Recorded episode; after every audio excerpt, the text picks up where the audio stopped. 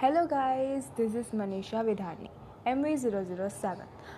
This is ना my first podcast और first में मैं वही उसी चीज़ के बारे में बात करूँगी जो मेरे दिल के सबसे करीब है और वो है फ्रेंडशिप फ्रेंड्स ना ऐसा एक रिश्ता है हमारा जो तय नहीं होता पहले से कि यही हमारा फ्रेंड बनेगा जैसे हमारे मम्मी पापा भाई बहन डिसाइडेड होते हैं कि फ्रेंड्स हम चुनते हैं। अभी वो हमारे ऊपर है कि हम कैसे फ्रेंड्स चुनते हैं। ऐसे फ्रेंड्स चुनते हैं जो हमारी लाइफ सेट करते हैं या हमारी लाइफ डिलीट करते हैं। So I have a one friend बचपन से ना मैं ऐसे काउंट करती थी that I have fifty friends then college ख़त्म हुई ग्रेजुएशन ख़त्म हुआ, तब तक पता चला that I have only one friend और वो ना मेरे दिल के बहुत करीब है। दिल के करीब क्या? दिल के, दिल में रहती है यार।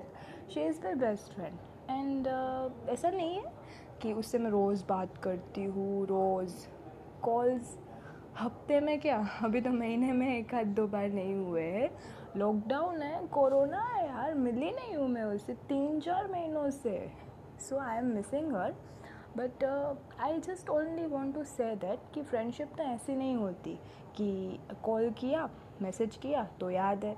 कॉल नहीं किया मैसेज नहीं किया तो भूल गए। फ्रेंडशिप तो शिशोरे जैसे होनी चाहिए कि एक कॉल पे वो अपना काम छोड़ के अमेरिका से, पता नहीं कहाँ कहाँ से इंडिया आ गए अपने फ्रेंड की मदद करने।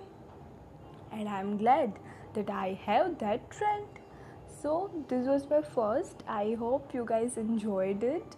So here was mv007 see you soon. I will come with a story which will be which i will divide into two episodes. So get set ready. Thank you. Bye